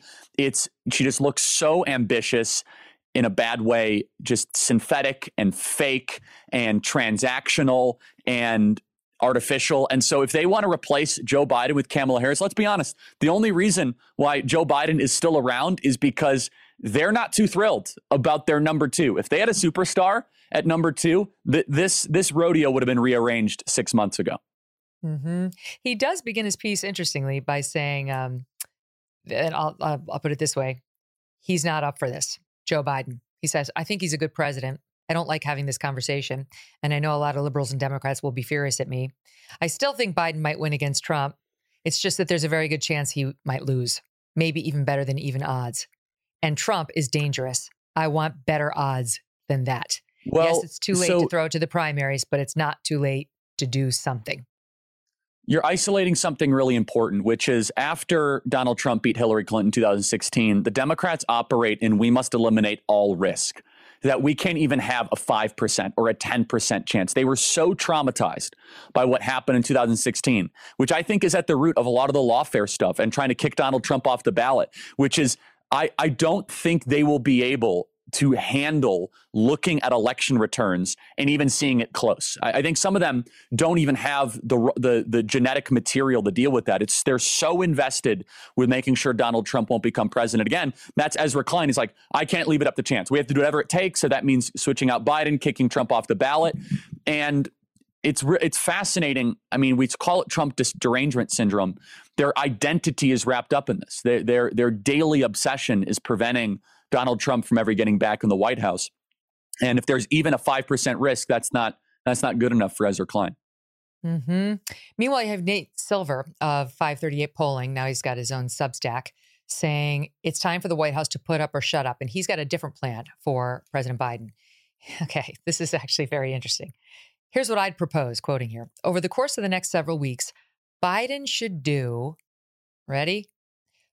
4 lengthy sit-down interviews with non-friendly sources. Non-friendly doesn't mean hostile. The proposed options, Charlie? The New York Times, the Washington Post, 60 Minutes, and maybe even the Wall Street Journal op-ed page. So he writes what he wants at the op-ed page, or even a team of writers at the Dispatch, which... I mean, I like Jonah Goldberg, Steve, but like those are never Trumpers. Those are people who would definitely be voting for Biden instead of Trump. So these are his plan for the tough, non-friendly sources. You should do the lengthy sit-downs with it. What do you make of that resurrection plan? Yeah, the New York Times is the non-friendly source. You know, I'd have some. I just want to see. I think it should have to be like a prerequisite that you have to be able to sit through a 90-minute long-form podcast interview to become president in the modern era. It's kind of the new litmus test. Donald Trump could do it. I mean, he sat down with you and you know, you asked him the tough questions. Yep, exactly. And I mean, I was expecting when you were saying that, I was like, are they going to say Joe Rogan? I mean, of course not. I mean, could you imagine Joe Biden? At the end, he said, really? Go on Ezra Klein's podcast, ? Go on Rogan? Just kidding, okay. I think. But Bernie Sanders did it. Yeah, well, I mean, Bernie Sanders, to his credit, is far more there than Joe Biden. I mean, he's old, but he's, you know, he still can put a couple sentences together. Look, there's this collective freakout. They're running out of time. And they also have said, the other Democrat intelligentsia have, you know, in these op-eds, like, well, do we really want to put this in the hands of Democrat activists? And that's code for saying they might get someone insane to become their nominee. Like that's code of being like, well, we don't want, you know, Rashida Tlaib or Ilhan Omar to be our nominee, right? That's kind of their code of saying it. And again, I just repeat, the third party element here adds a great deal of chance and mystery. It's very, very hard to poll when there's 3 candidates. Whoever has the stronger base will end up winning in a typically in a 3-party or 4-party, 5-candidate type situation. And so you have Nate Silver, you have Ezra Klein, but I don't see any movement. With this being said, Megyn, I don't see a single piece of evidence that Joe Biden is letting go of power, that the people around him, they almost seem to be white knuckling. It seems as if they're gearing up and ramping up. And there has not been a sign of life for Joe Biden in polling. He still is significantly down. He does have an advantage when it comes to the plumbing of the elections, the infrastructure, the early voting. But as far as likability and popularity, Joe Biden remains to be in trouble. Mm-hmm. I think it was the Ezra Klein piece saying there are some people who can go to Biden and try to convince him to bail. It would include the Obamas, the Chuck Schumer, Mike Donilon, Ron Klain, Nancy Pelosi, Anita Dunn. They need to get him to see the truth. An intervention. Himself. Yeah. They got to sit him down and say, Joe, It's a no. But anyway, it's not happening. At least it hasn't happened so far. We'll wait to see whether they, you know, wrestle with reality. I would just love to see the intervention. He walks in. Go ahead. Yes, please. I got to ask you about the Trump verdict, the Engeron $450 million when you had the interest in. You're close with Team Trump and Trump family members. My information from people close to Trump was this was the case he was most worried about because really it could and now has shut down his business, his method of making money for all his life in New York State, his home state, not to mention $500 million judgment against Trump. And even when you have as much money as Trump does, that doesn't mean you're liquid, doesn't mean you have $500 million sitting in the bank and you can easily cut a check. So have you had any reaction from them that you can share on the insanity of this verdict that came down last Friday? I can't say which one they're the most worried about. This is my opinion, not anything they've said, but just gleaning from conversation. This is the one I think they're the most bitter about. And I think that's an important distinction. And I would totally understand. They helped build modern New York. You know this, Megyn. I mean, from the Woolman Rink to the convention center to owning the Plaza Hotel to the Commodore. And, you know, Donald Trump, he really came to be when New York was still full of slums and was not a world-class city. And he gave back through charity and philanthropy and employing tens of thousands, probably over 100,000 people over the last couple of decades. And, you know, again, I'm speaking just from an outsider and personal opinion based on conversations I've had. It just feels as if they were knifed by the city that they love.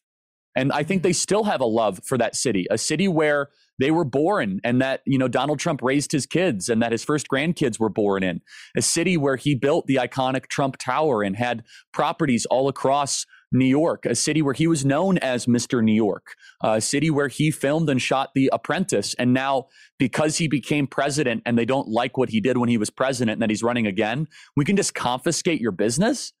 I mean, it hurts. And I don't mean that in some sort of like gushy, you know, kind of weak way. I mean that in a way of justice that you feel as if for 40 years you build a profitable, sustainable business. You pay back everybody that you've borrowed money from. You build beautiful assets. People are thrilled with your brand. They're thrilled with what you've contributed. And they're able to bring this politically charged garbage, and literally it is garbage, to do what is the equivalent of Soviet-style wealth confiscation. And so, yeah, I don't want to speak on the president's behalf or his family, nor which one they're the most worried about. But I could say that this one has created a great deal of bitterness for a family that did so much for the city and for the state of New York to only have their empire at least temporarily taken away from them. And they have this new kind of business manager that is now in charge of it. This wasn't even a jury trial. Thankfully, there's an appeal process. Kevin O'Leary, Mr. Wonderful, I think that's what he goes by, yeah. I think said it best, which is that this is one of the most un-American decisions. It will drive business out of the state of New York. And I've talked to some other, you know, people that have multi-billion-dollar portfolios in New York, and they're terrified. They are terrified. And make no mistake, this is a warning shot from Letitia James, which is... They have nothing to worry about as long as they're Democrats. They'll be good. Well, no, that's what I was going to say is that Letitia James's message is like, oh, hey, if you support the right political party, I'm not going to confiscate your stuff. I'm not going to take your property away. And certainly don't. I mean, if you're a Republican, don't fly your flag and don't, you know, put it out there. And God forbid you decide to run for office, because that's when they really will turn on you. And that's what's really happening. That's what the quiet sort of story behind the scenes is. Who in their right mind would run for office on the Republican ticket after this? It's really like these little, they're not little, but these cuts are causing death by 1,000 cuts to the Republican Party, to its future leadership, because this doesn't happen to the Democrats. This is happening to the Republican, to Trump, who wasn't even some far right leader. He was more moderate in a lot of his policies, but that's not good enough. I will tell you an anecdote, Megyn, that I think is very connected to this. We raise a lot of money at Turning Point. We raise money for Get Out the Vote efforts, and more donors are asking, hey, this is anonymous, right? And I say, God. Yes, I don't have to disclose you if you give to this particular vehicle, which is, you know, our 501c3 or 501c4. But the government might find out. They said, well, I don't want to give to anything that I might be disclosed because I might get targeted. Megyn, it's working. I mean, amongst very wealthy people. And my response is kind of always, look, I can protect your anonymity, but if you're really so worried that they'll eventually find out, you just shouldn't give. At that point, I mean, at some point, you have to put, you know, your own spine and your own, you know, willingness behind. Principles. Yeah, exactly. I mean, I was going to use some other part of the, you know, human anatomy, but I'll put that aside, which is you got to have some stones, man. Like, you want to save the country or not. And by the way, I do support anonymous giving for this reason. So not be harassed by the New York Times, the Washington Post. But Megyn, since this has happened, I have seen an alarming increase in top level donors ask and not demand, but like basically seek out anonymous giving options because they're afraid of political retribution. Yep. And it's not paranoia when they really are out to get you. All right, Charlie. So as usual, every time you come on, you're upsetting somebody. Now I've seen two separate hit pieces on you. One from Real Clear Politics and one from NBC.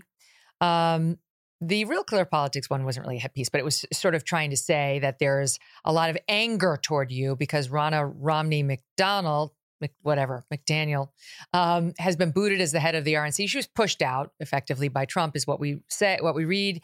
And that the reporting is that she went down to Mar-a-Lago to try to stop it. Instead, Trump said, "You've got to go." She did go. But while there, she brought you up, tried to say he's my chief detractor.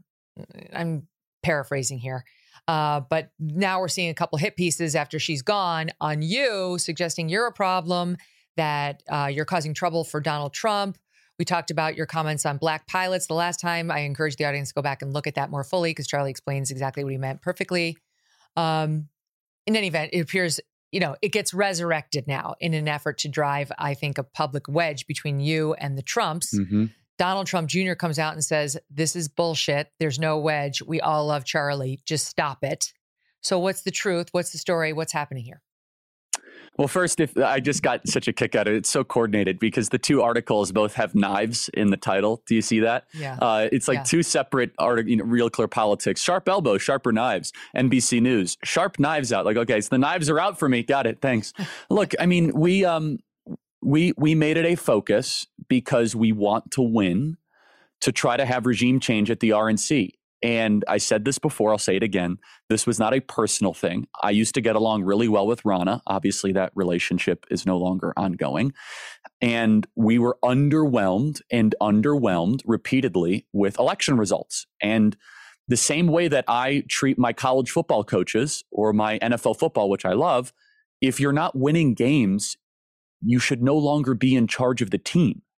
And so whether it be in 2018, 2020, 2022, 2023, and instead of kind of acknowledging that things could be going better, we were met with defiance and we were met with doublespeak. And so long story short, we made it a focus to try and change the leadership of the RNC. And we did it by mentioning on our show a lot. We did it by hosting alternative programs in Las Vegas for the Restoring National Confidence Summit, where we brought in 75 state party chairs, national committeemen, and also county chairs to receive training and to receive grassroots type data technology, not just training, but also how to use the data technology in their local area. And the response was overwhelming. And we knew this was coming, Megyn. I mean, make no mistake, you don't focus and eventually end up being successful in getting rid of an RNC chair without them running to NBC News to complain. And so I'm unfazed by it. Yeah, I'm unfazed by it. You know, it's all the typical, quite honestly, like left-wing attack vectors that are repurposed by this disgruntled outgoing RNC regime. It should be illuminating for those in your audience that really want to see Joe Biden defeated in November, that the RNC kind of henchmen and their media team were more focused on trying to plant stories against me and trying to lobby NBC News and Real Clear Politics. So two pieces in 3 days, like, okay, could you make it more obvious? Instead of trying to unite forces and combine forces to defeat Joe Biden in November. It is what it is. I'm unfazed by it. I mean, we what's amazing, Charlie, is that now one of the things in here is one of the knocks on you is that you're raising all this money. Like, one of the knocks on you is that you want to raise 108 million on a get out the vote campaign in Arizona, Georgia, and Wisconsin to swing the election. These are Republicans ripping you. I can see why Democrats might not want that, but they say, citing a quote, Republican operative in close contact with the Trump campaign, Unnamed. Well, I don't think Trump is fully aware of that plan. When he finds out, he's not going to be happy at all. Because why?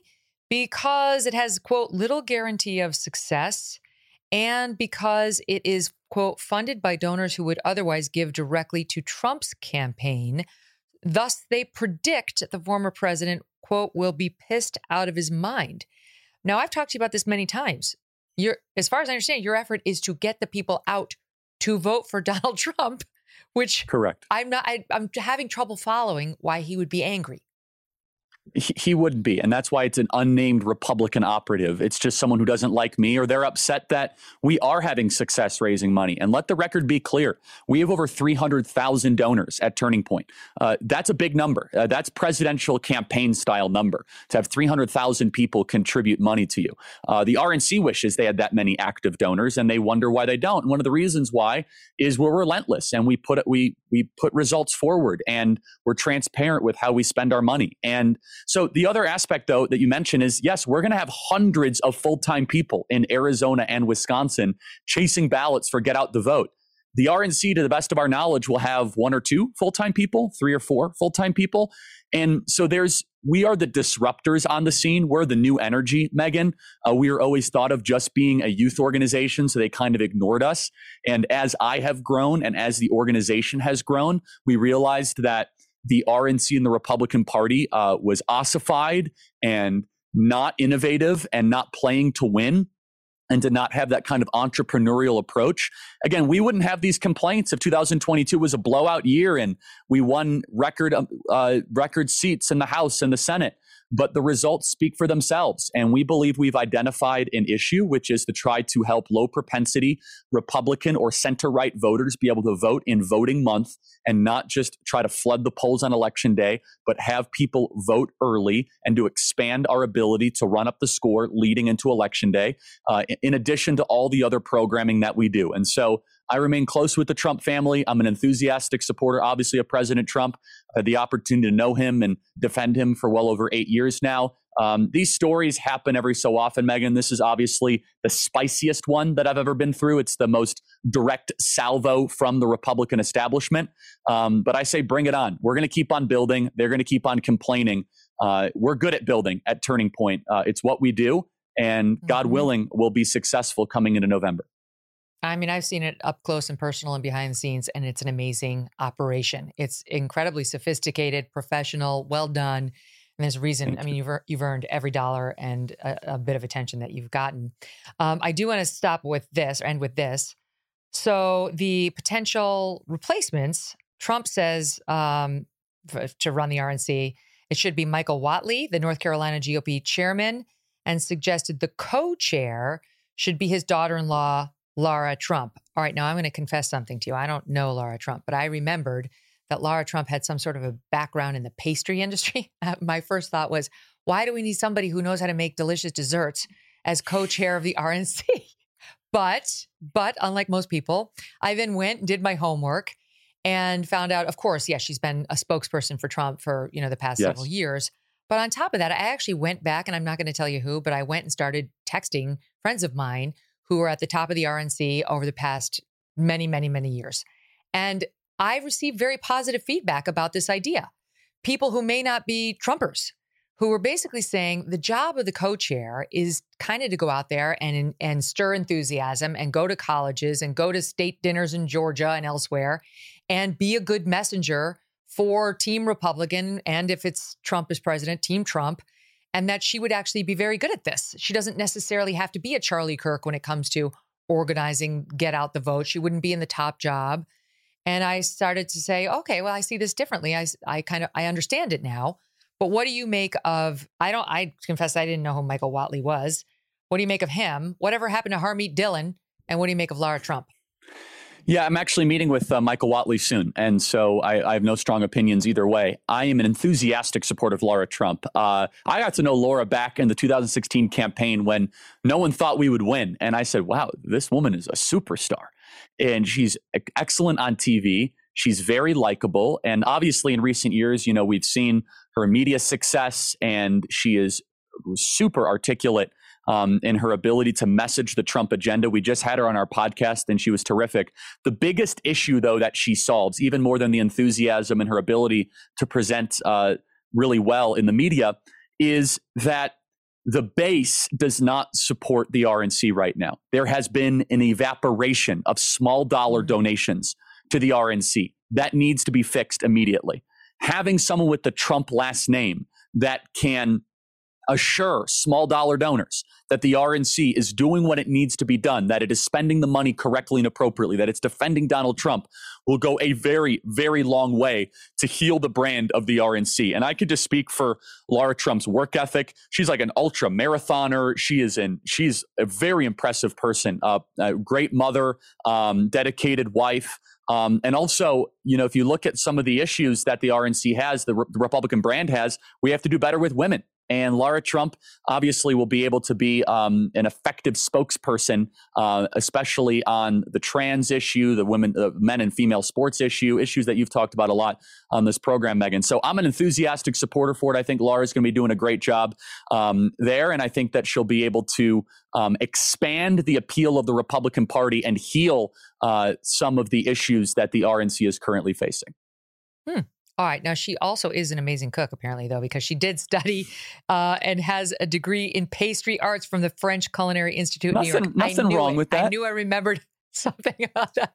So she's a woman of many talents. Anyway, it's just a good lesson to keep your mind open and do your homework before you form any opinions on anybody. Charlie Kirk, such a pleasure as always. Thank you so much for being here. And don't forget, everybody, head to tpusa.com and definitely do it. Honestly, like it's such an impressive organization. You know, Charlie's going to shepherd your dollars into something that you care about. And you can learn more about how you can get involved and you can help his organization's effort, including at the college level where too many conservatives feel they stand alone and they do not. We'll see you tomorrow. Thanks for listening to The Megyn Kelly Show. No BS, no agenda, and no fear.